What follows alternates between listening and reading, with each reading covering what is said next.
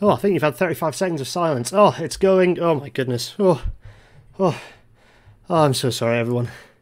Uh, this is still. It's not quite perfect, but I think I think it's where it needs to be. I could go on mucking around with it for hours and hours, but um, it's here, folks. Are you there? Can you hear me? We are live for Rail Natter. We're an hour late. Oh my goodness! I can't remember the last time I was this late for a Rail Natter. A long time ago. I'm so sorry, everyone. Thanks so much for your patience. But it's streaming. We're here. You can hear me. Oh, right. This is going to be a fun one, isn't it?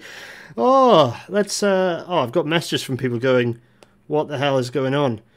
Uh, oh, so excellent. Right, let's let's let's not let's not fuss. Um, uh, oh, I mean, I say let's not. Yeah, exactly. Let's let's not fuss. Let's uh, let's crack on. Um, everyone, I'm so sorry it's late, but welcome to tonight's Rail Natter.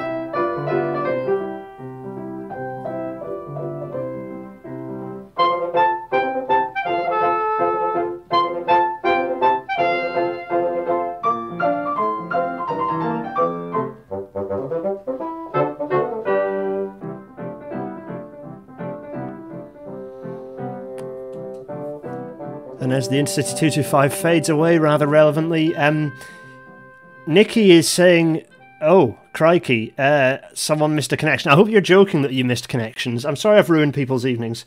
Oh. Oh. So, um, uh, people are pickled. Good.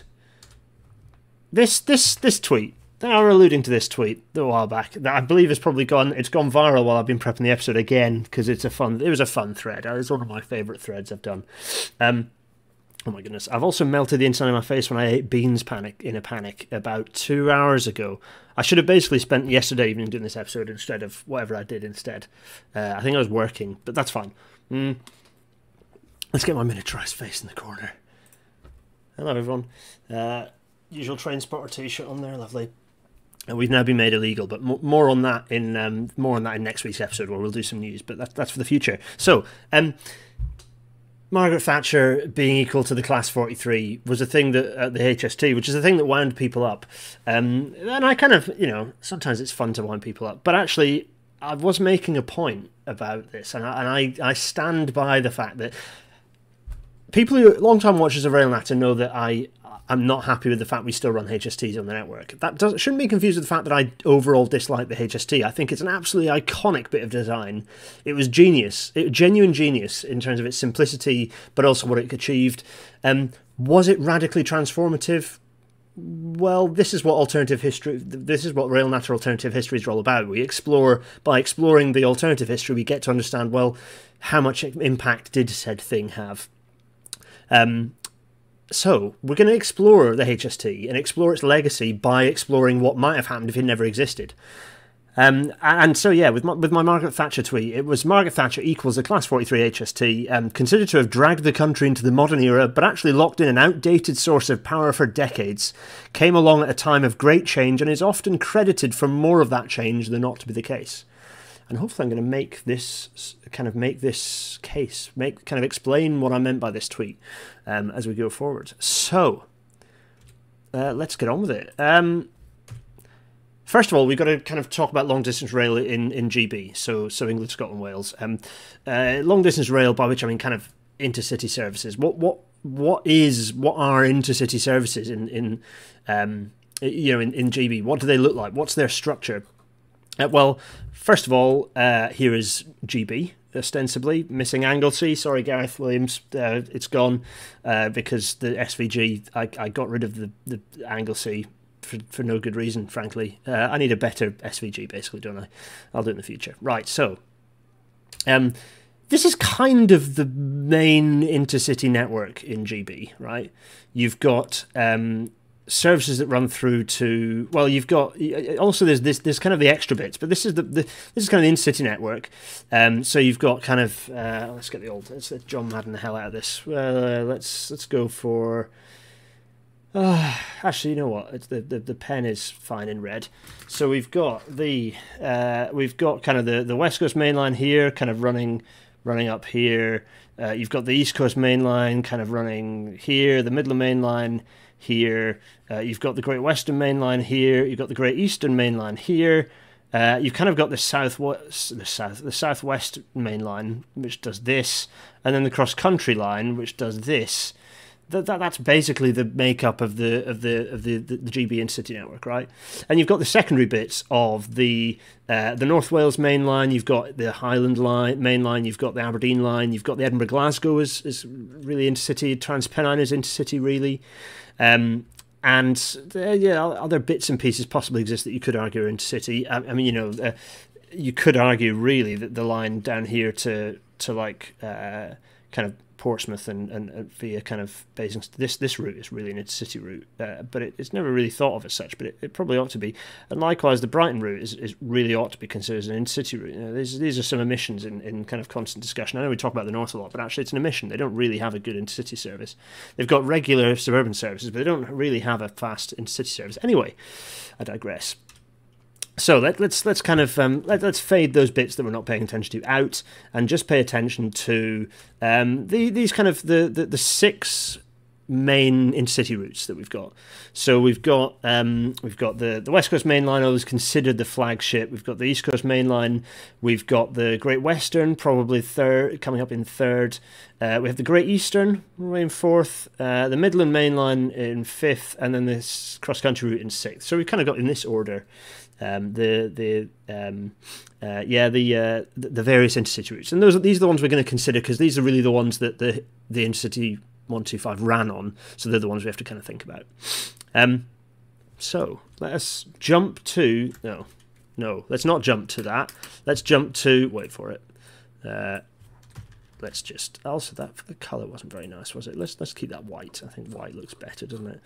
Uh, anyway i digress. I think possibly white looks better with this as well maybe. Yeah, we're good. We're doing it anyway. Uh, don't mind me making my errors. The 1960s. We're going to jump straight to the 1960s. Um, so the the kind of the post Steam era, really. We're kind of fairly well into modernization. Uh, much of modernization has already made a big mess.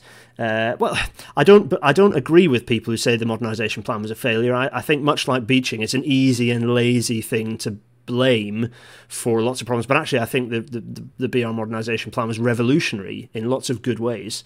Uh, okay, lots of issues with traction and diesels and and and but maybe that was a rush job from from above rather than the, a failure of the plan itself. In any case. Um, lots of good things came in the in the 1960s that are massively influential over the success of the rail network. These are all um, Beeching things, by the way. So, what was the first thing that was coming about in the 1960s? Well, um, in July 1965, you had the um, you had the corporate identity manual. You, it's up behind me. I can see it. So it's over there. It's, people can can see it behind me. Um, I can't see. There we are. Yeah, behind me. It's up here. There it is. There, there look. Um, the corporate identity manual. Um, this was revolutionary because it made British Railways, which then turned into British Rail, look modern. It, it, it provided it's you know one of the one of the finest pieces of industrial design ever, and it it, it modernized the, the, the look of an of a service is really really important. really incredibly important that you have a uniform looking, uh, literally metaphorically, um, that you have a smart modern looking system. Really critical, and and the the corporate identity manual allowed that to happen. It didn't instantly make it happen, but it provided the framework to modernize and make the system look like one thing. Really, really uh, critical. So that was that was in. Uh, let me get my mouse in the right place. That was in July 1965. What followed?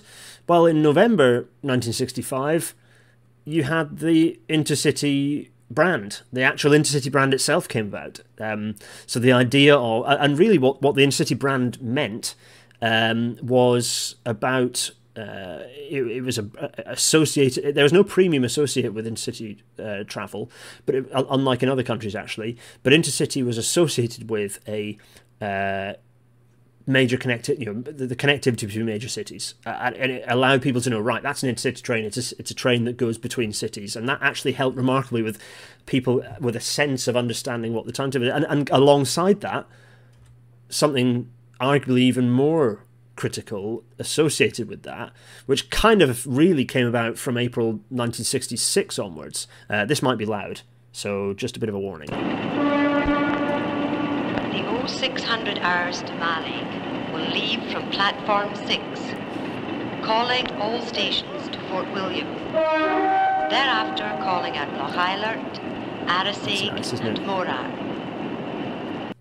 So, what, what was this all about? By the way, this is the start of a wonderful um, uh, archive video. Uh, looking at the West Highland line, it's glorious. Um, regular timetable. This is actually I couldn't find an actual picture of the the flapper board at Euston, which I'm really sad about. Hopefully, someone has one and they can send send me it. Um, but the regular, essentially clock face timings became a thing in the mid 1960s. Uh, you know, Beeching initiative, part of modernisation. Though really, it was a it was a, part of the longer term pre Beeching plan of the modernisation of the West Coast Main Line, um, and that was to provide uh, services that were. Um, so, for example, you have um, you know you have um, uh, you know, hourly services to Birmingham, two hourly services to Manchester, and, and, essentially you have this drumbeat uh, service that didn't really exist beforehand, but it becomes that stability of service means that it becomes reliable. People can start relying on the railway. It becomes you know you get that permanence that, that just didn't exist beforehand, frankly. So this is this is Glasgow Central, yes. Um, no, this won't be Central. This is uh, this will be Queen Street, I think. This will be Queen Street, yeah. I think. Uh, yeah, this is definitely Queen Street. This is Queen Street Station. In any case, um, when BR moved to the 24 hour clock, says Barry Jones. Well, perhaps. Remember to at me if you've got questions, folks. Um, we haven't had an episode on the identity manual yet. We need to get Wallagram on for that one, I think. Um, in any case, so that's a thing. The, the idea of this drumbeat timetable is it, it's not quite Takt, but actually not an unreasonable approximation of it, uh, although at much lower frequencies than we than we're kind of used to today. So the state of play. Uh, oh, yeah, of course, my face is going to be over the top of this. I totally forgot about my face. Let me momentarily get rid of my face. So this is the little, this is the slide that we're going to be relying on to kind of paint the picture, paint the story. I'm waving my arms around, but you can't see them. Um, Romy Adicrat says Enoch Street. No, it's Queen Street. Um, Enoch Street. Romy Adicrat, you're a you're a, a troll man. You're a troll. Um, anyway, uh, yes, this is the state of play in 1965. So you have the um, you've got the class uh, 81 to 85, and then the 86. I think the 86 actually came out in 1965 as well. In any case, you've got the, the class 8Xs, the 80Xs, uh, the 80s, um, uh, hauling Mark II stock at the moment. Um, and, and on an electrified railway, 100 miles an hour. So you have a, a, a pretty modern, pretty decent spec mainline railway uh, with pretty decent signalling um, at that point on the West Coast Main Line. Uh, the East Coast Main Line is running at 100, and, uh, 100 miles an hour plus as well because they've got the Deltics. You know, they've got the Deltics running. The Great Western, uh, not not so good. The the the, the westerns, the the class 52s, as they never really got numbered, uh, ran at 90 miles an hour. Uh, reasonably recently introduced by this point, though. Um, on the Great Eastern, you had class 40s for the most part. I don't know if 47s ever found their way onto the Midland or the, the Great Eastern at this point, but generally had class 40s and, and class 45s. Um, and then the class 47s were running the cross country route, actually, they were able to run at 95 miles an hour. Uh, nerds who know more about exactly when these trains. It's worth, worth saying that um, locomotive articles on Wikipedia are awful. Train nerds who write those Wikipedia articles are rubbish at writing them because the stuff that's actually really important about exactly when they ran, the sorts of services they ran, uh, is dispensed with for nerdery about how many rivets they had on, on, on a particular part of their panel. You know, it's, it's, uh, do better. The social history of these things and where they ran and the sorts of services they ran is more important. So do better. Run write better Wikipedia articles. Uh, Barry Jones is saying class 37s ran on the G as well. Yeah, I picked the higher spec of the locos that was running. Um, and I do believe that the higher spec of the locos running on the GU was the class 40s. Um, but Barry, you can correct me on that. In any case, uh, this is the state of play. And you have to say, looking at this, in 1965, it doesn't look that bad. So we've got rid of, you know, we've almost entirely got rid of steam by this point. Three years more before steam is totally eradicated, and we've got 100 miles an hour, 90 miles an hour, 95 miles an hour on the on the express services. This doesn't look too bad. So already by the mid 60s, things have turned around. They're not looking too bad.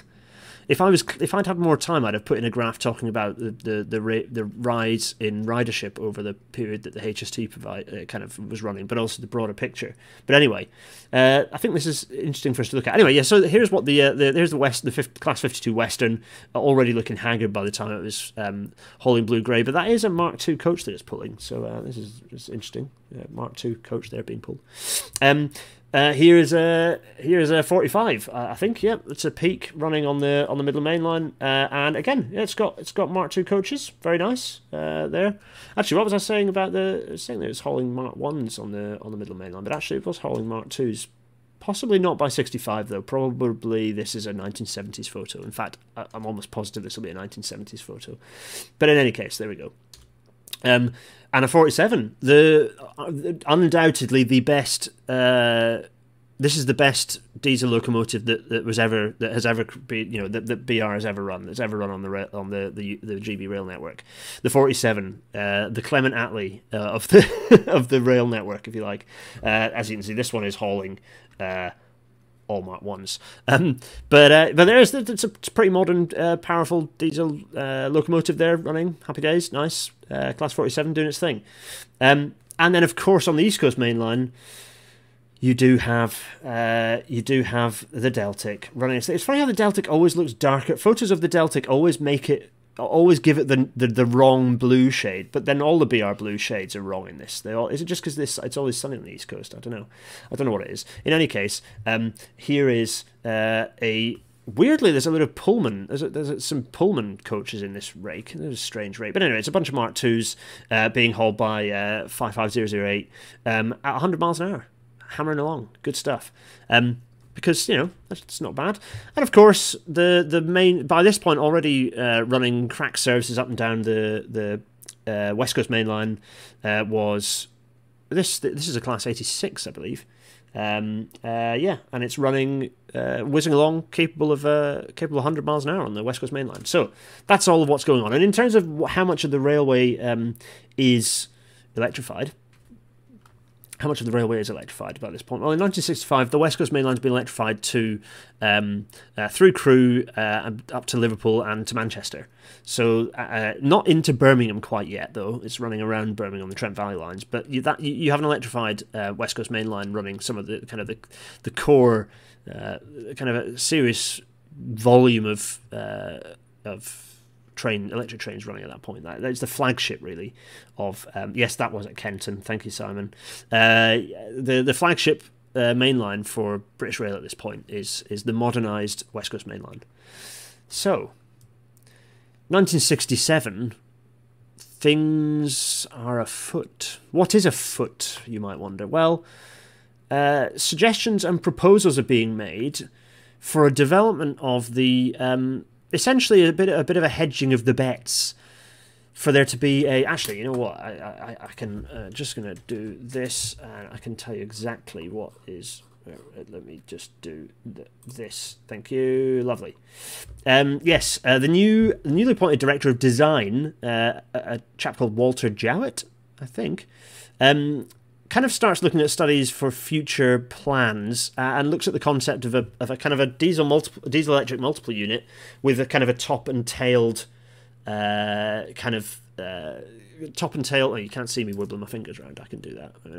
It's kind of a small face. Uh, kind of a top and tailed, look, kind of essentially locomotives, top in a fixed formation with coaches in between. 1967 uh, is when that that proposal for what would what in the real timeline became the HST, the HSDT as it was at the time, the high speed diesel train. Um, this is kind of what it the early proposals for it looked like. This kind of strange looking thing right now. So it's a Bo-Bo wheel arrangement. That's uh, that's two bogies with two axles on each bogie, um, and uh, yeah, it's going to have ten coaches either side. It was going to be, um, it was already going to, you know, the, by this point, by the way, the Mark III coach was already well in development. The Mark III coach was like already kind of well in development. So, what of this situation of which we speak? Well, this is kind of off the back of the, not really the success, but the knowledge gained by running a similar sort of formation in the form of the Blue Pullmans. And you can't ignore the similarity between these two units. You know, there's, there's a lot in common between these two. Um, so, worth worth kind of uh, note, stick that in uh, in your back pockets, not, jot that down in your jotters, and uh, and and and keep it in, the, in your back of your head. So a year later, 1968, a chap called Terry Miller arrives. Um, now, Terry Miller was the chief mechanical engineer of the of of British Railways, and um, he sorry chief engineer for traction and rolling stock, but it, it's basically the chief mechanical engineer. I can't exactly remember when the the, the titles changed, but I was in the middle of 1968 uh, is when um, uh, is when uh, Terry Miller arrived. Now, in the real timeline, he was an instigator of the development of the high speed diesel train, right? Let us jump, however, to the 1970s. Oh, ho, ho, we're jumping to the 1970s. Uh, and we are now, worth noting, we are now diverting from the timeline. The timelines are diverging. Um, we, as as with the APT episode, we are the timelines are diverging, and we are riding roughshod over history and bumping into a different reality. And it's worth saying that by this point, the Intercity Advanced Passenger Train was the concept, not this branding yet, but the concept kind of was was was being reasonably kind of it was reasonably well developed. It was it was let's say it was progressing.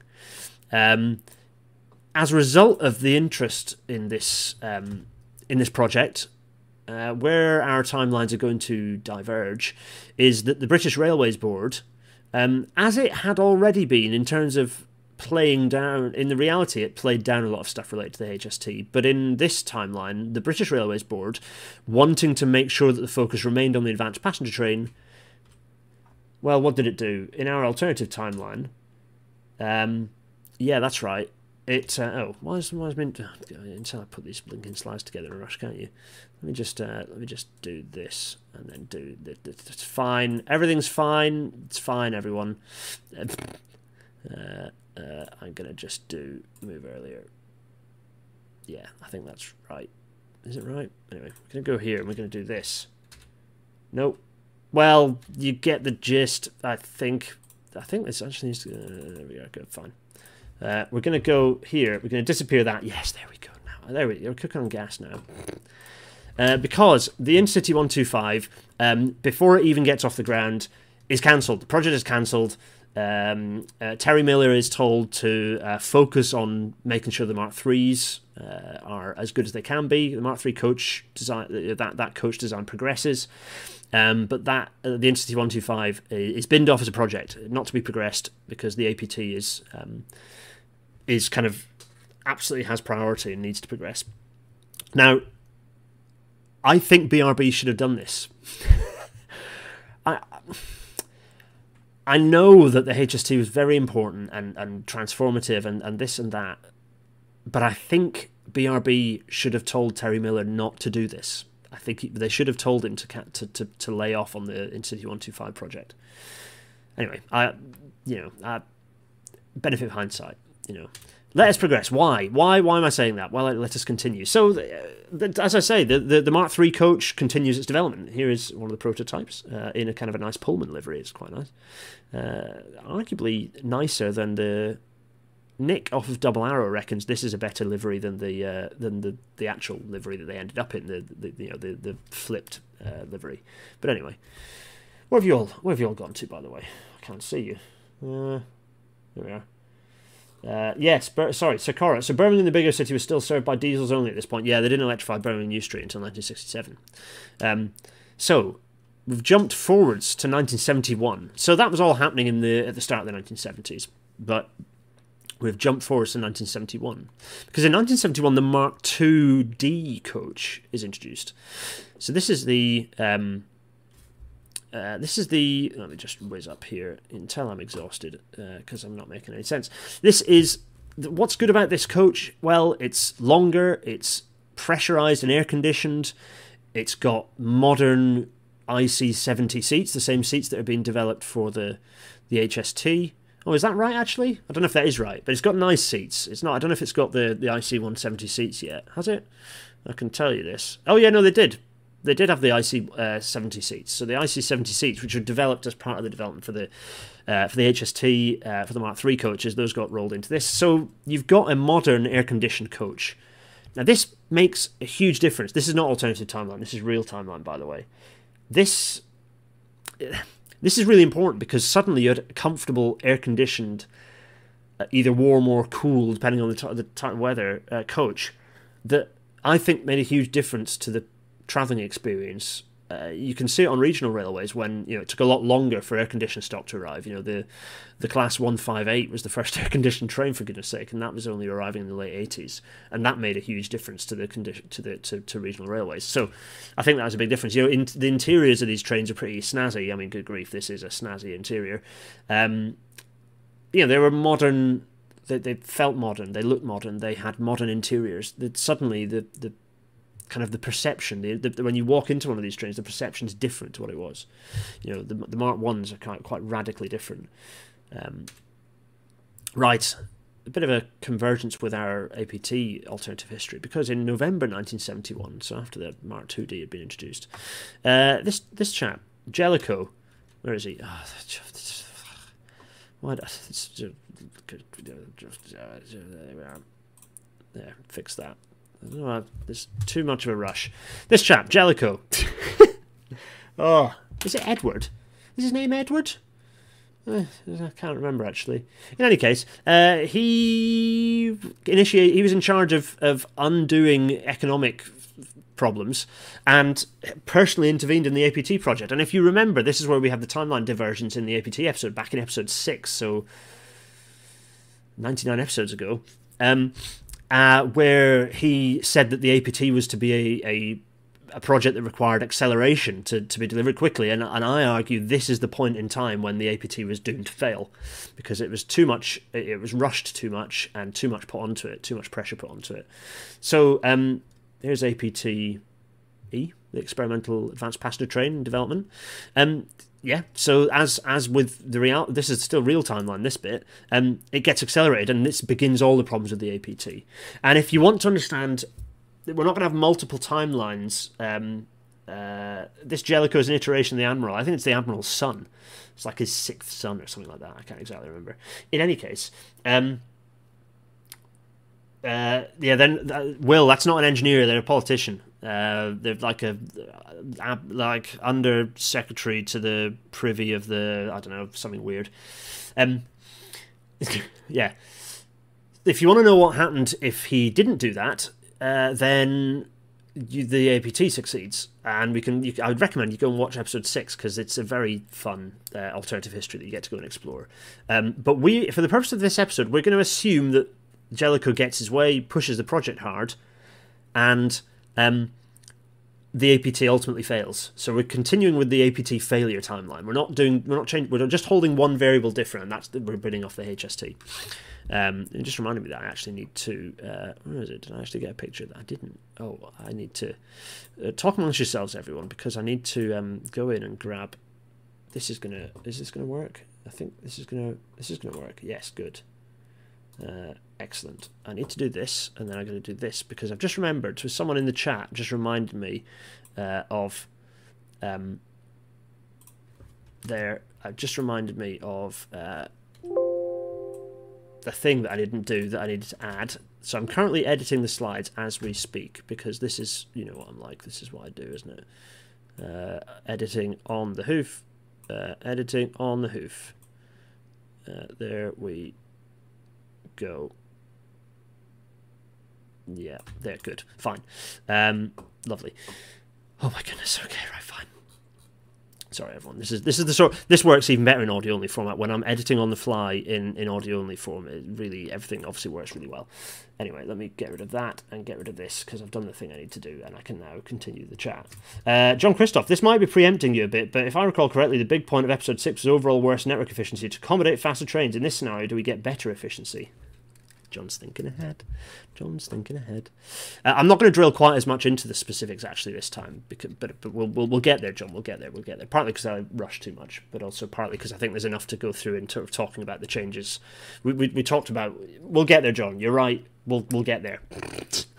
anyway, ah, so That's episode six. Go watch episode six. Uh, those who aren't watching live. So, 1971. What is happening? Well, uh, this is a Class 86, and then the Class 87, which, as you can see, is a radically different design of locomotive, uh, is introduced on the West Coast Main Line. Uh, yeah, no, it's it's not a huge difference, but that's fine. It works. They because it's electric. It doesn't need a silly pointy nose because electricity is power. So uh, yes, here is a 110 mile an hour capable Class 87. This is Black Douglas, which uh, I can't remember what number it is. Is it is it eighth in the series. Anyway, uh, also you can see some nice uh, some nice Mark twos in the background here. Lovely Mark twos there, lovely. Um, yeah, there's there's not much difference between these two. Uh, clearly, the photographers found their their favourite spot to take photos as well.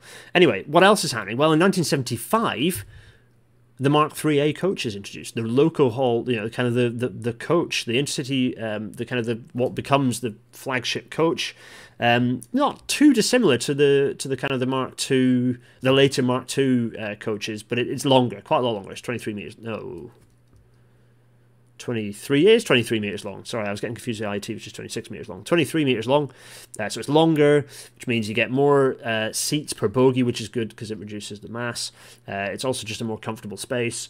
Uh, for the time, they're safer. You know, they are safer, stronger trains, uh, uh, kind of uh, coaches.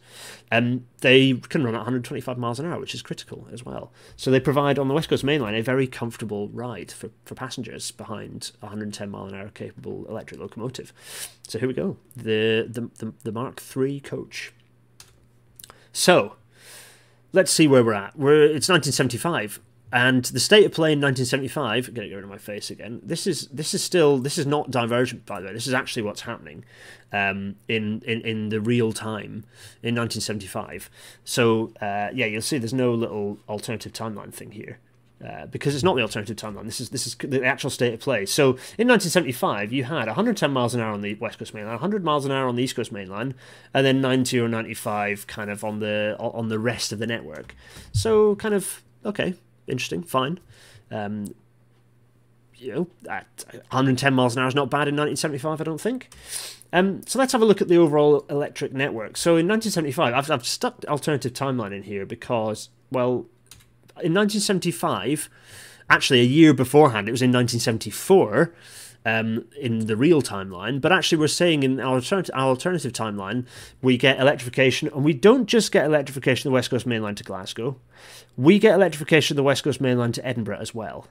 So this is why I've put 1975 here. So actually, in 1975, we end up with a little bit of extra electrification. So they electrify up to Edinburgh as well. So you end up with the West Coast Main Line that serves both Glasgow and Edinburgh.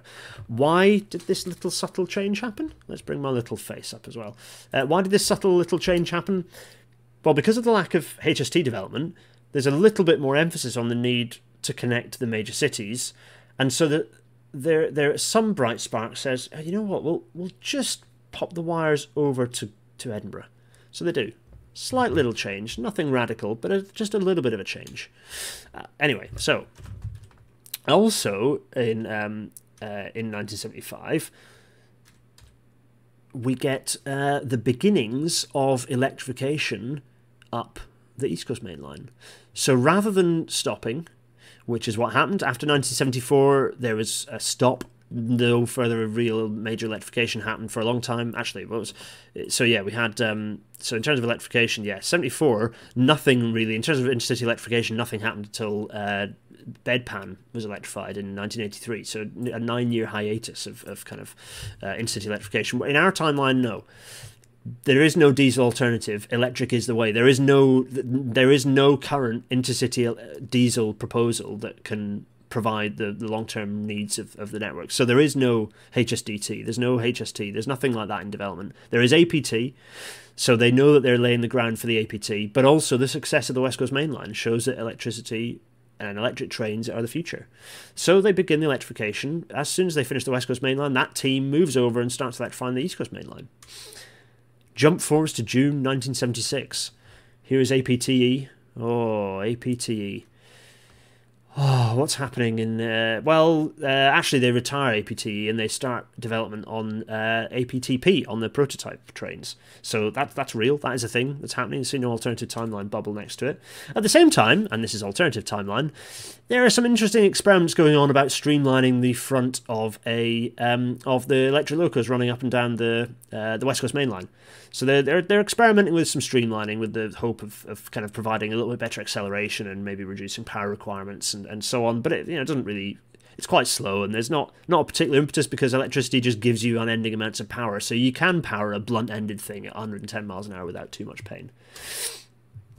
So October 1976. Well, our um, what what what we're seeing happening? Well, we've got this this this rather sad sad looking um, uh, 52 Western because in October 1976 these are still running. There is no HST, they're still running. So no HST, no change. The 52s are still in place. Uh, they might well be running with uh, Mark 2Ds. Yes, I need to get rid of my face again. In fact, you know what? It's still, it's still the cross country is still class 47s and Mark 2s. You don't need to see anymore.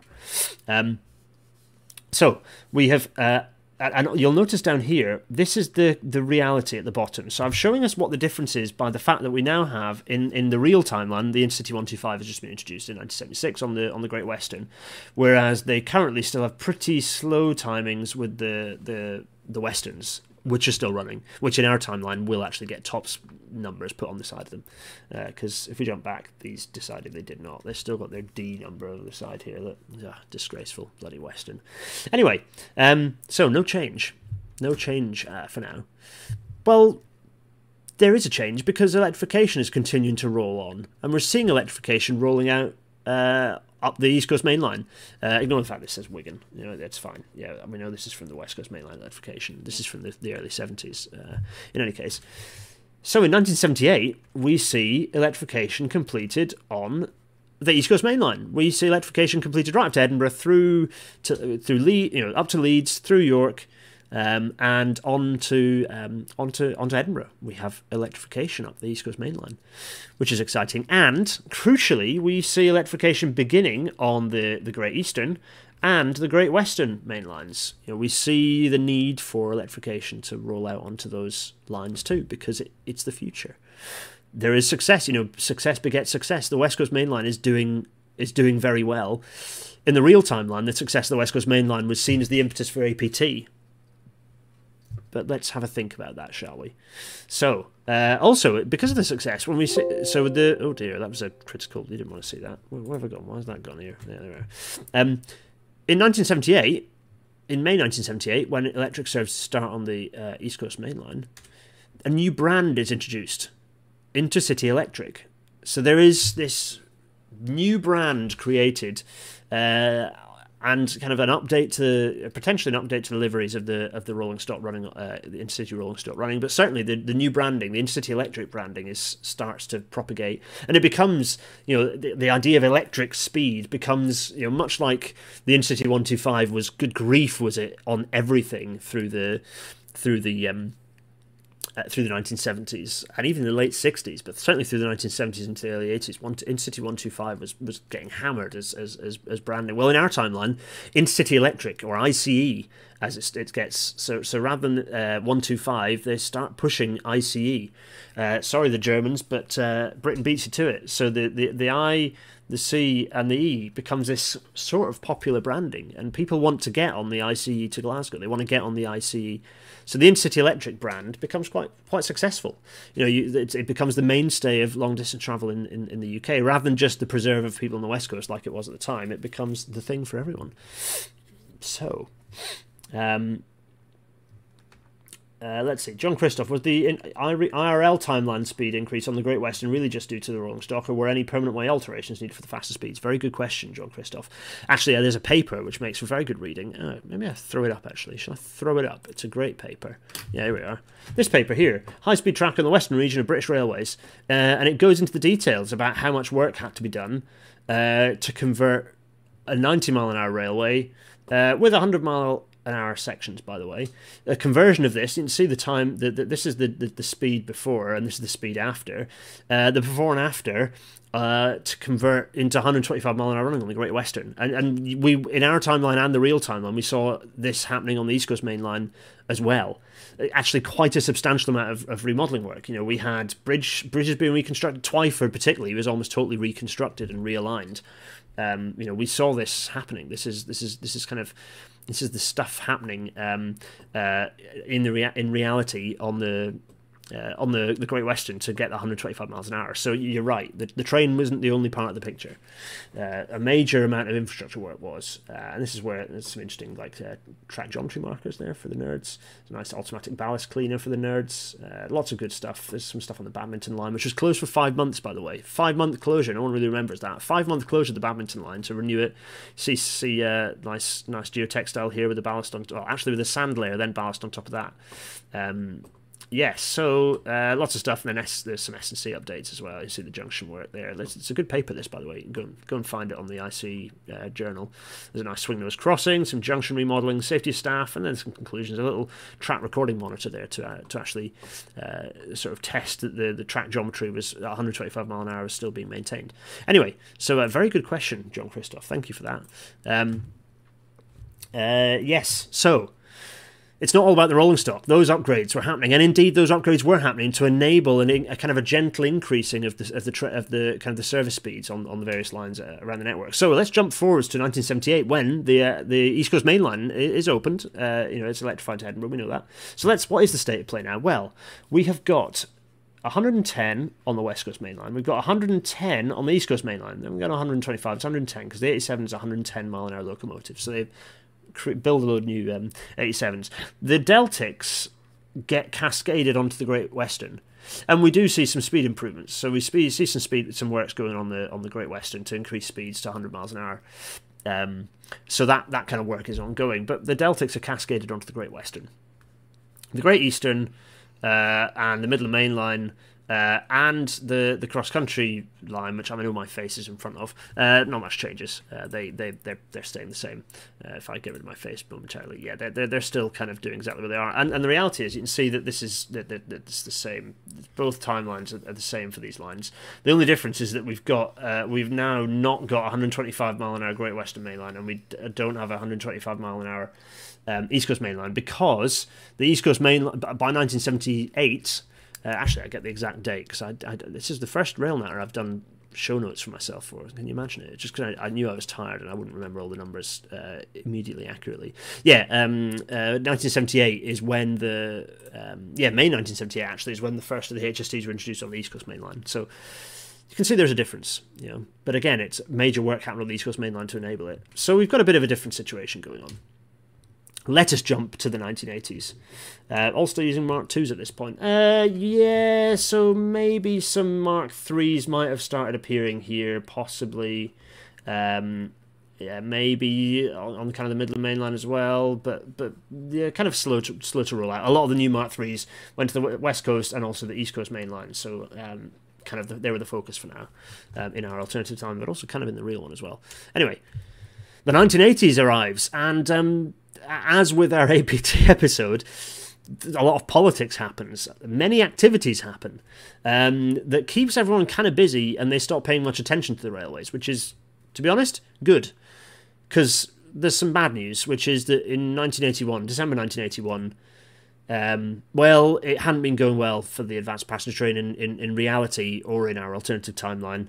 And so, um, in, what was that, what did I say, December 81, they don't do what happened in real life, which is where they think, "Oh, we'll maybe keep this working, we'll keep funding it." No, they just they can it off, can it completely, can it, and they say, "Right, we'll take what we can, we'll use the development of this in, in new." Uh, we'll, we'll take the development of of the of the APT and we're going to dedicate it into. We're having so much luck with with loco-hauled uh, rolling stock. Fine, we're going to have a we're going to divert the what we've learned forget tilting we're going to divert what we've learned into a new 125 mile an hour capable um, electric locomotive so that's exactly what they do so Uh, 1981. So some changes now. So 1981, um, in the real history, we let's get rid of my face again momentarily. In real history, uh, in 1981, the Intercity 125 made its way onto the cross country route on some services and only 100 miles an hour. So there's not a radical difference. Okay, the acceleration was better and it definitely provided a better service, but not necessarily a radical alteration. Oh, by the way, in our timeline, we are starting to see Mark threes propagating down into the rest of the, the network. By the way, um, but we have so so let so in 1981. In fact, you know what? Let's let's jump forwards again because in 1982. HSTs found their way onto the Midland mainline as well. So you have uh, HSTs running both at 100 miles an hour, not 125 miles an hour. Um, and these, so, so let's have a little comparison. So we've got on the west coast, no difference. You know, it's, it's, it's the same thing. On the East Coast main line, uh, in our timeline, we've got electric 110. Uh, in uh, the real the real world, it was 125 mile an hour capable in City 125s. On the Great Western, again 125 in the real in the real world. Our timeline only 100 miles an hour with with Deltic still running. You know, the Deltic still putting some miles in at this point, uh, despite their uh, kind of advanced years they actually had quite a short run in real life. So to be honest, you could probably keep running reasonably well if they were dedicated. Given that some of them are actually running in revenue stock every now and then on freight movements on the West Highland line. I mean, the, the, you know, it's these things can work. So actually, I could I could genuinely believe that, and that's why I put it here. I can believe that Deltics would have run pretty well on the on the, the Great Western. It would have been quite the sight, I dare say. Um, but we've still on the on the Great Eastern and the, and the Midland Main Line and the cross country, we haven't seen much change. These are looking a bit tired. The new coaches have made a difference, but we're still running diesel stock, and people are, you know, maybe a little bit, um, yeah, a little bit kind of unhappy with with the lack of change. So there, there's definitely like a difference here at this point. But uh, our reality soon catches up. September 1985 sees the launch of the Class 89. 125 mile an hour capable electric locomotive, very powerful. Um, uh, incorporating the be- everything that was learned from both APT and successful running of the 87s um, as well. So this is, this is a very, this is a good locomotive, and by this point we have seen the completion of electrification of the Great, Great Western and Great Eastern main lines.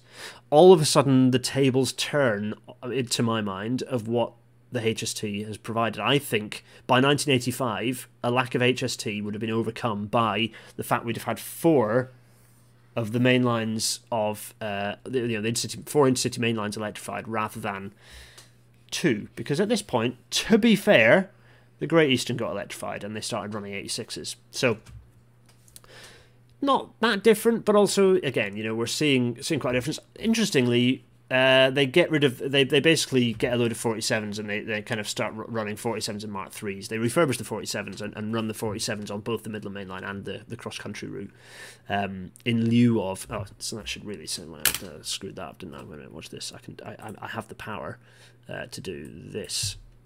Actually, could I do? i probably do probably do this actually because I'm going to go with the fact that um, the, the, the uh, yeah, I'm doing it. I'm saying that uh, actually they uprate they uprate the, the 47 if you like. It's like a I don't know what what what up, uprating it would be. Oh wait a minute, no, because when when was the um when was the I've ignored I've totally ignored the uh, the 50, haven't I? At this point, I suppose I could have I could have put in the class 50 arriving, couldn't I? Because when did the class 50 arrive? Yeah, could have could have thought this is this is kind of rushed it, didn't I? Yeah.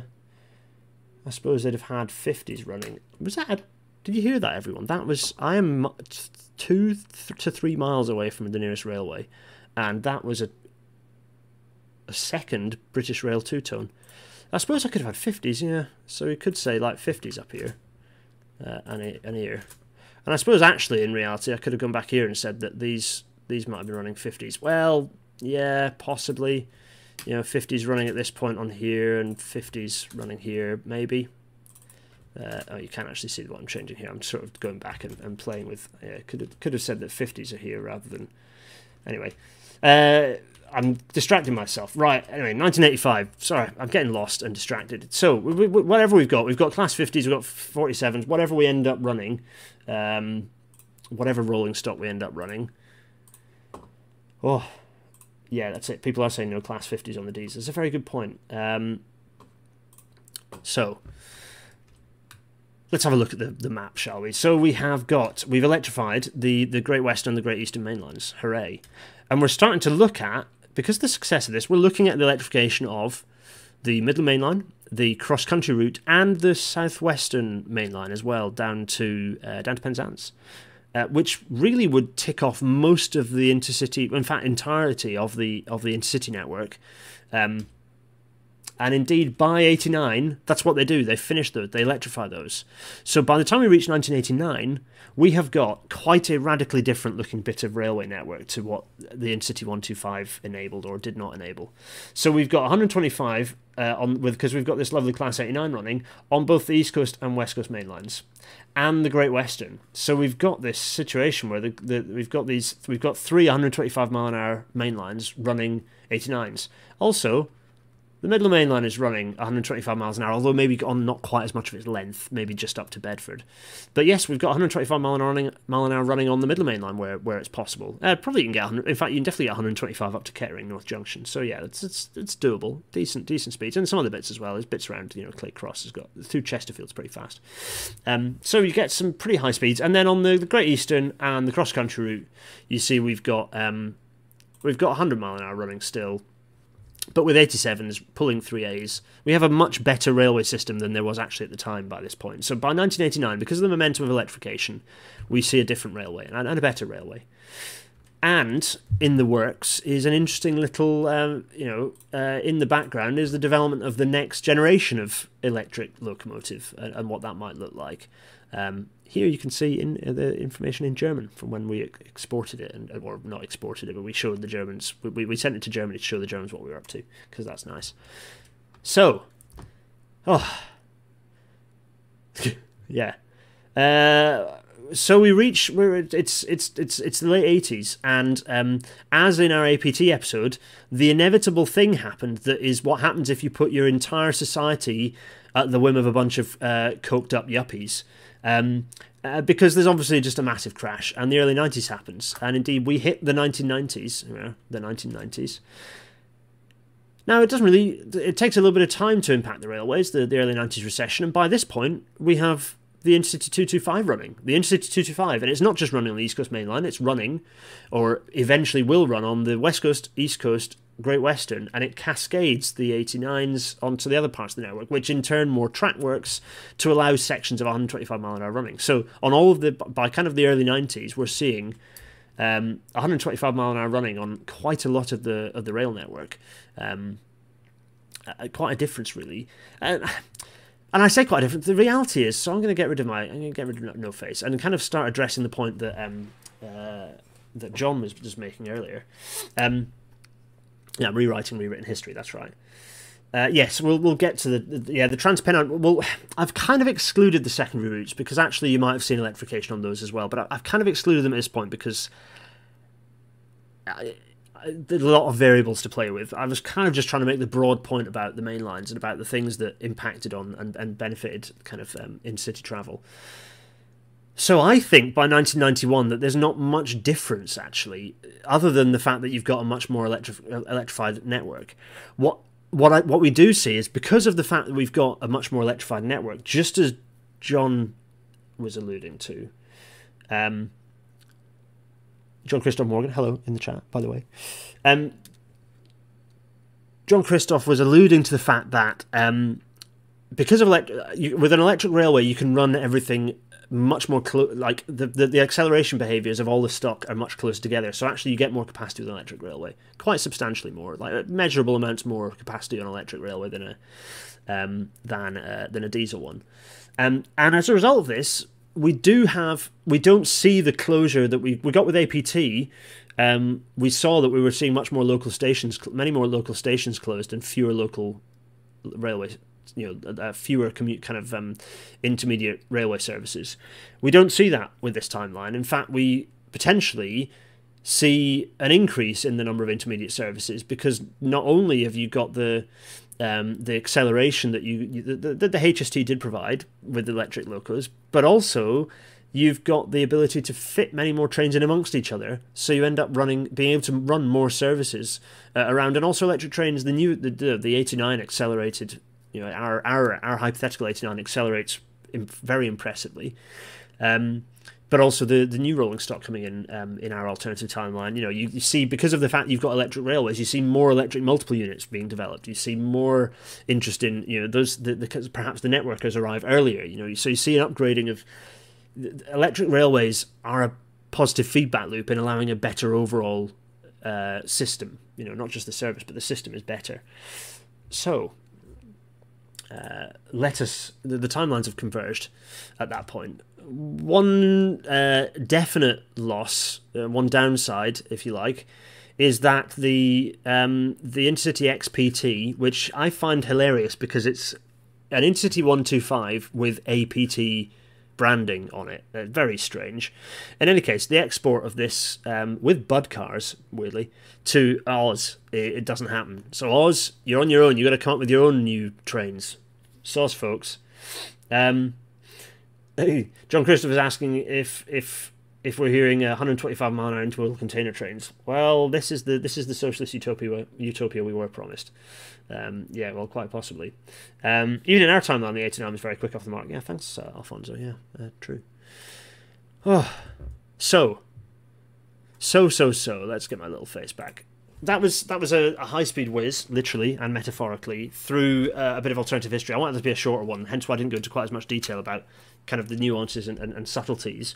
But I think that given the, the HST provided the same thing that hydrogen and battery trains have been providing and bimodes have provided, which is an excuse for government not to do anything. If you take that excuse away, their hand could be forced. And you could argue that actually we just got, we get nothing, we get no treats at all if the HST didn't arrive. I am not so sure because the West Coast Mainline electrification was an unmitigated success. And this is where I think that it's that the success, the importance of the HST as a train has been overplayed because on the West Coast Main Line, uh, ridership doubled on the West Coast Main Line between 1965 and 1972. I think I've got the numbers in front of me here. 62 and 75, sorry. Passenger traffic doubled on the West Coast Main Line between those times. Um, yeah, so that's that's that's like a that's an enormous leap on you know with electric trains arriving um, earlier on the east coast, I think, and indeed on the Great Western. So there we go. Um, that's my comparison, I think it remains. I'm going to make it go away. Don't worry. In fact, I'll make my large face appear here. I think that um, I, that, that's I stand by it. I, I damn well stand by it as well. Um, where do North of London Eurostar Nightstar services fit in this timeline? Hmm or we could get complex. Complex. There's a lot of other variables we could throw in. I decided that we'd have ended up with a two-hour. I've got a meeting that was two minutes ago with with uh, hi Will with with I'll, Will. As soon as this episode ends, I will jump onto the Discord. Anyway, oh, Australia gets the F40s. Yeah, quite possibly. In any case, um, I, I, to reassure people, this isn't that I don't. You know, it's not that I don't love the HST. I think the HST is a fantastic train, and I, I had a cab ride in 125 miles an hour in it, and it was tremendous fun. I just think that we there's a little bit of hagiography associated with the train and with its impact. I think the bigger impact comes from air conditioned modern coaching stock, regular timetables, and the modern look of British Rail that happened in the mid 60s. I think those are the critical thing. British Rail just radically modernised, and that bedded in. By the time we got to the early to mid 1970s, that modernisation had started bedding in. It was it was noticeable. By the mid 60s, it still wasn't.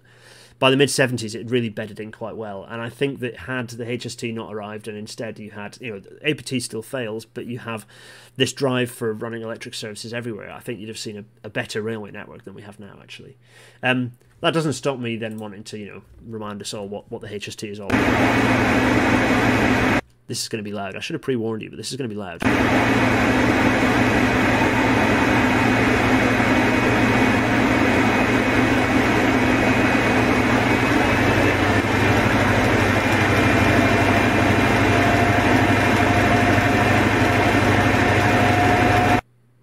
Oh, that's that's going to full power in an HST power car. Quite nice. Not a Valenta though, sadly, but anyway, still fun.